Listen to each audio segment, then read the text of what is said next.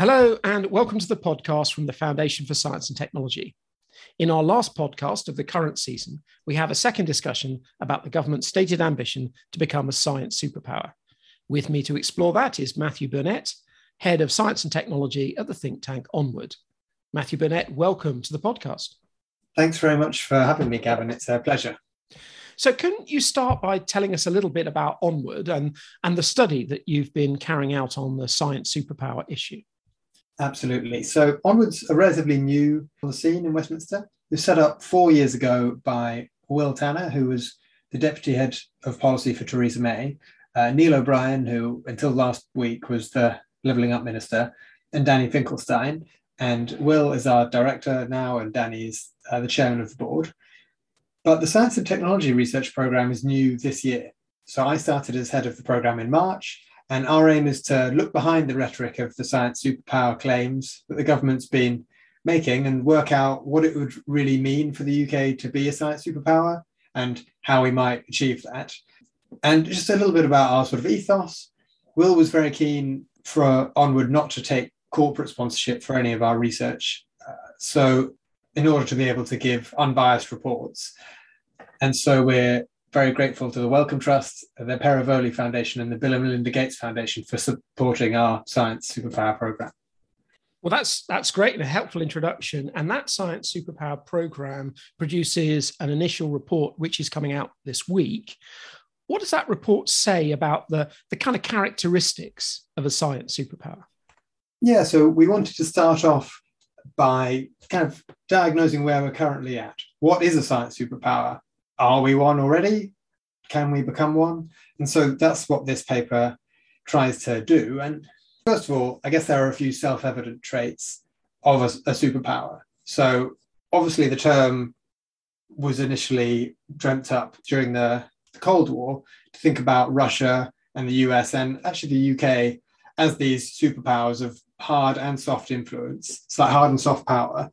And so when we're looking at a more specific things, like a science superpower, I think there's still going to be an element of exerting power, whether it be hard or soft power.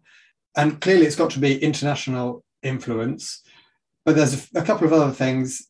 Rather than being this broad term that looks at the whole military industrial complex and diplomacy and everything, it's a science superpower that's going to come from specific comparative advantages. Um, and so we've tried to, to look at what those kind of science advantages might be there's these two axes that you can look at a domestic focus versus an international focus and more applied science or or basic science. And then you know if you arrange that in a bit of a grid you've got these four quadrants within which those things kind of crystallize into these four different facets of what a superpower might be. So we're looking at basic and domestic capability. That would be our national research activity. You know, how, what work is going on in our institutions to push the frontiers of science, and we termed that sort of our academic foundations. And then, if you look at the basic and international quadrant, that's our influence on how science is done globally. So, how much are we impacting what kind of science is done, how it's done, and we call that the sort of knowledge networks facet.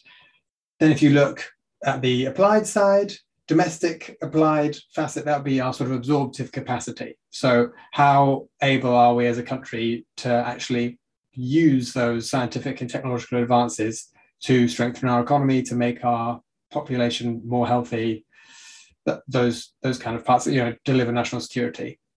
And then the applied and international part, that's you know, exporting technology. And so we try to diagnose how the UK's placed in those four spheres well, don't leave us in suspense. How do you think the UK does measure up against those four categories in your imaginary two by two grid?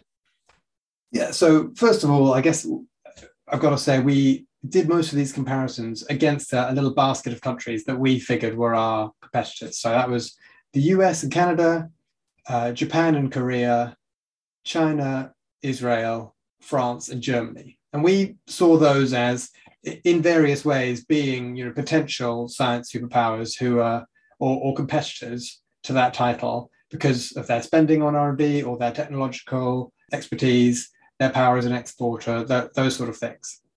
So, compared to, to this sort of group of comparator countries, our competitors, I think in terms of the academic foundations piece, so that's kind of the uh, amount of research that's happening domestically, that basic research, we actually don't fare that well. As a share of the economy, the UK spends very little on research and development compared to all of these countries. It's a relatively long running trend. So, 40 years ago, we were one of the most research intensive economies in the world. Uh, we spent about 2.24% of our GDP on R&D, which was more than Japan at the time and only marginally less than the US.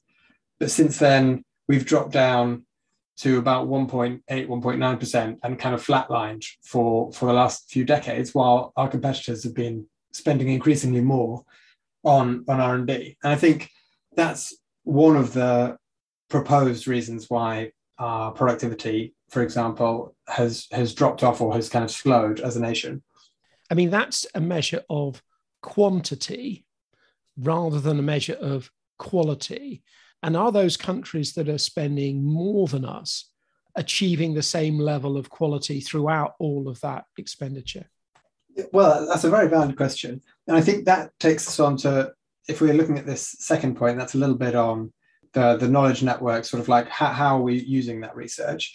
And I think a lot of it depends on which part of the applied to basic research, which part of that scale that that research spending is happening on. And basically, since the 80s, the UK have made a, a firm bet on universities, and that bet has paid off. I mean, we do have world many of the best universities in the world.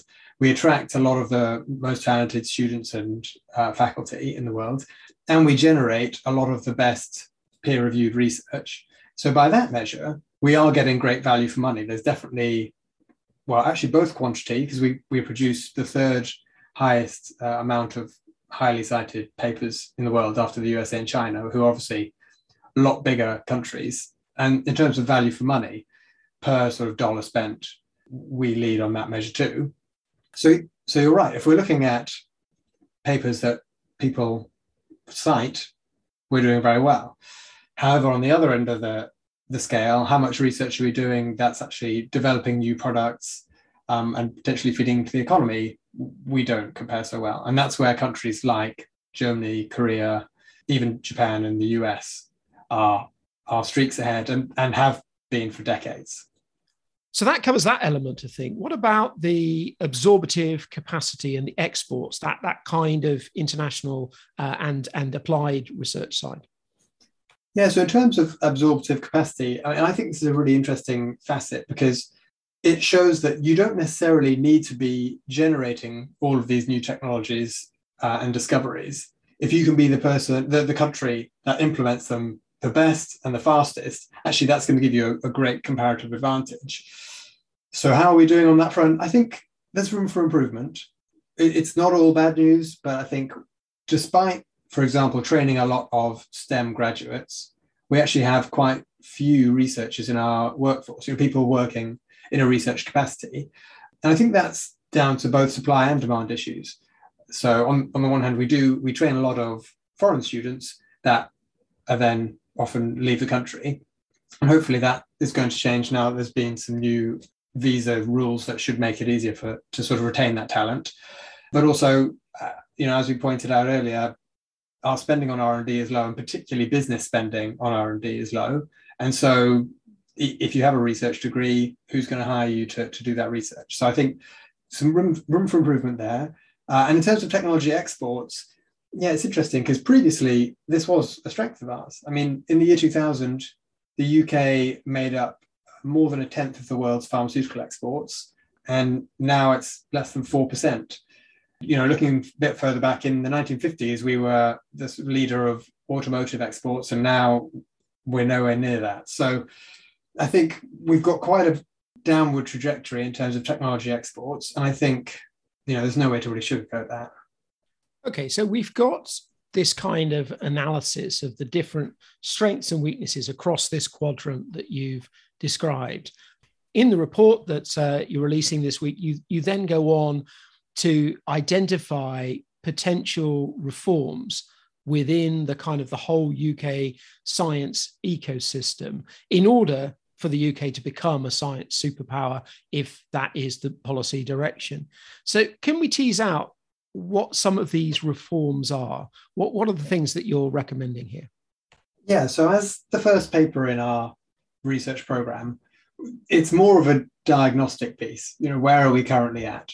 So we haven't gone into detail on the specific policy reforms that we'd recommend, but we do have some general idea as to probably what needs to be done. So I think first of all, science policy and science funding needs to become a bit more strategic. If we're going to be a science superpower, we can't take on these nations like China and the US, who are these huge economies, um, we can't take them on across the board and hope to compete in, in every sphere.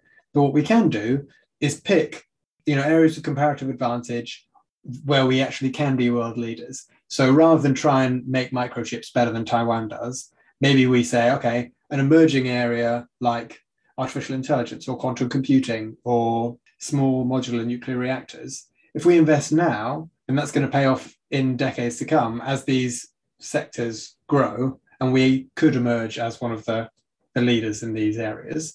And I think the flip side to that strategic investment is we've got to identify areas of strategic vulnerability where we have to invest. So that could be energy security, for example, or, or health security. And we, we saw how that paid off in the COVID 19 pandemic, where we had this domestic capacity in vaccine production and vaccine design, uh, and that paid great dividends.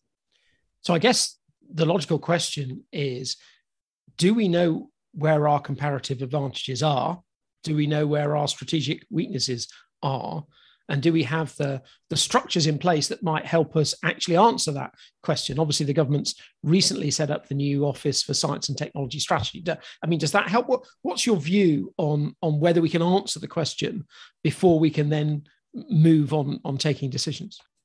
So i think we haven't been prepared to answer these questions but as you say there, there have been in in recent years some positive movements in the right direction and i think one of the things that's come out of our research is that actually a lot of these of these sort of industrial strategy pieces it's not on a national level it's more on a regional level or even a sort of city and surrounding suburbs kind of area.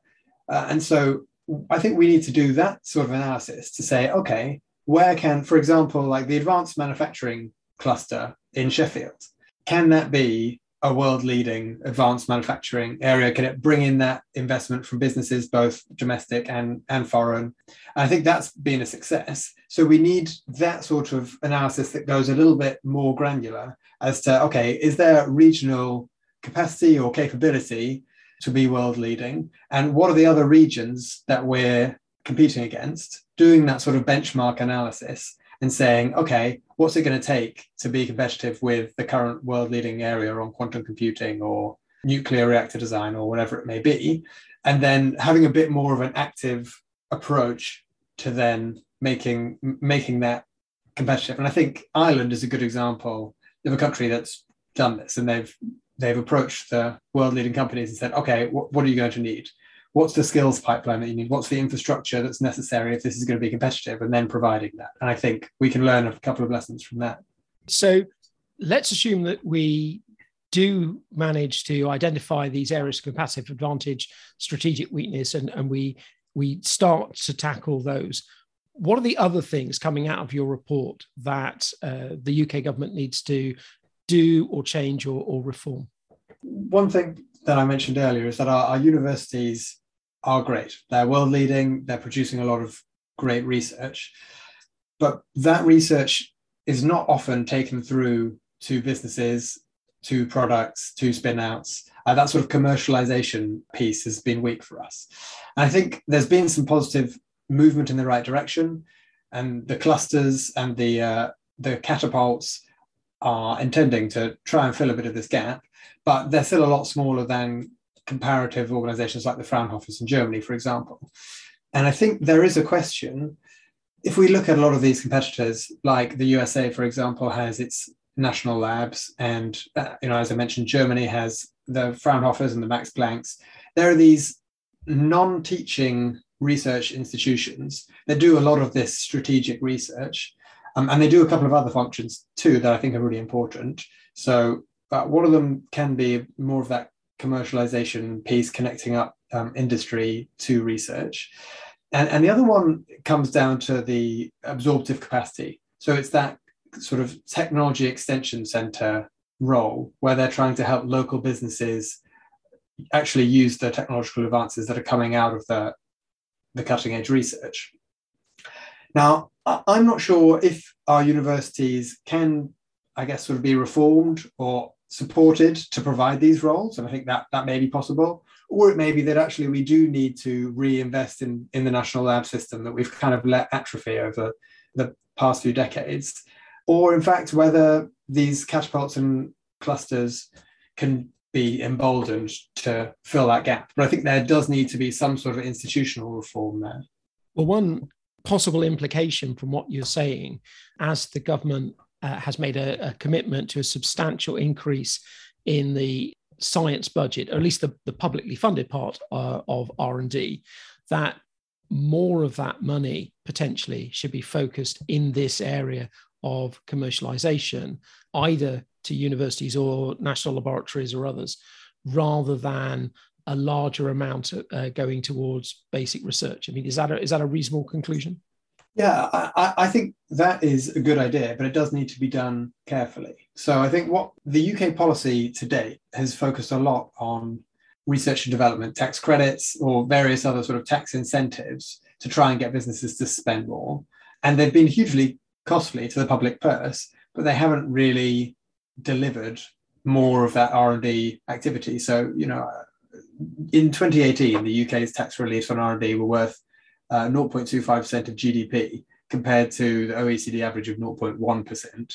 And yet, UK business investment in R&D was significantly lower than the OECD average. And that, that comes on years of sort of incrementally increasing um, tax incentives. So I think that sort of approach clearly isn't working. So we've got to think, okay, well, why isn't that working? What can we do better? And I think one of the issues is policy churn. If you look at Japan, for example, they've got quite a, a low level of tax incentive, but they've had the same tax credit system in place since 1980. Germany has their sort of 10 year long term plans for science funding and the UK every two years seems to bring out a new tax incentive. And so I think part of it is it's not so much the the quantity but the longevity. And I think that works sort of on two levels. If you look at small businesses, so you know my dad runs a, a small tech firm, and he has to hire a third party tax consultancy to work out uh, how much R and D tax incentives uh, his firm can claim because it's so complicated. And then if you look at a larger firm, if you're you know a Rolls Royce or, or or a large kind of industry leaning but R and D intense firm, and you're thinking about building new research centers, for example, you're not looking two years in advance. You're looking 10, 20 years in advance to see the return on that investment. So you need to understand what the government's incentives are going to be and what the, the strategic priorities are going to be in order to make that decision. And because of the the churn, the policy churn, and the kind of flux in UK policy priorities, they haven't made those investments here. They've made them elsewhere. So, I mean, I, I think it's ironic because, of course, I'm sort of asking for reforms, but to be the last set of reforms, please, and then just let's stick with these ones. And I don't know how feasible that that is.